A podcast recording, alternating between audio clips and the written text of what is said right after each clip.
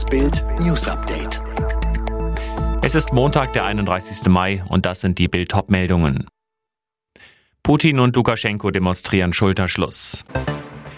Justizministerin fordert harte Konsequenzen bei Abrechnungsbetrug in Testzentren.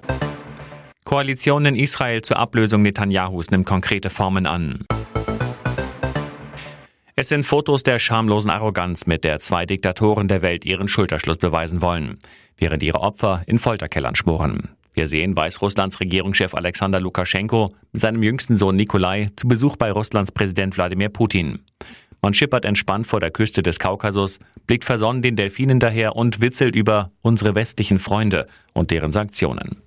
Hintergrund, nach der Entführung einer Ryanair-Maschine und der Inhaftierung des regierungskritischen Bloggers Raman Pratasevich und dessen Freundin vor einer Woche verhängen die EU und die USA neue Sanktionen gegen Weißrussland und haben ein Flugverbot für Lukaschenkos staatliche Airline verhängt. Putin dagegen versprach nach dem Treffen seinem Minsker Genossen bis Ende Juni Finanzhilfen von einer halben Milliarde US-Dollar als Ausgleich für die Folgen der Sanktionen des Westens. Das Glück strahlt ihnen aus allen Poren. Am Sonntag überraschte Sarah Lombardi mit der Nachricht, dass sie ihren liebsten Julian Büscher geheiratet hat. Auf Instagram veröffentlichte die Sängerin himmlisch schöne Hochzeitsfotos. In einem mit Blumen bestickten Spitzenkleid, die Haare in Wellen gelegt, umarmt Sarah ihren Julian. An ihrer linken Hand funkelt der Ehering.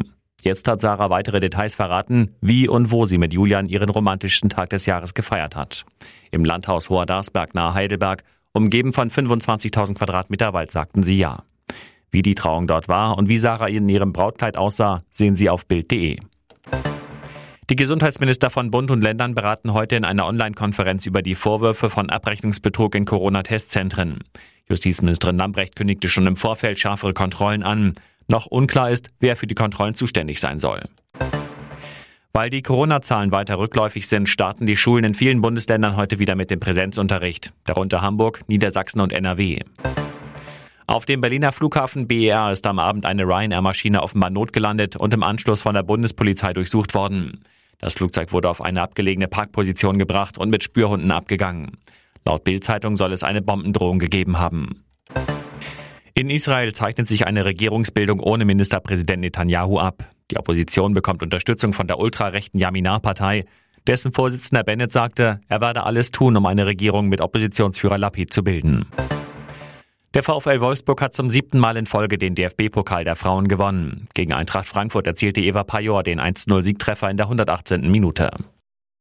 Alle weiteren News und die neuesten Entwicklungen zu den Top-Themen gibt es jetzt rund um die Uhr online auf Bild.de.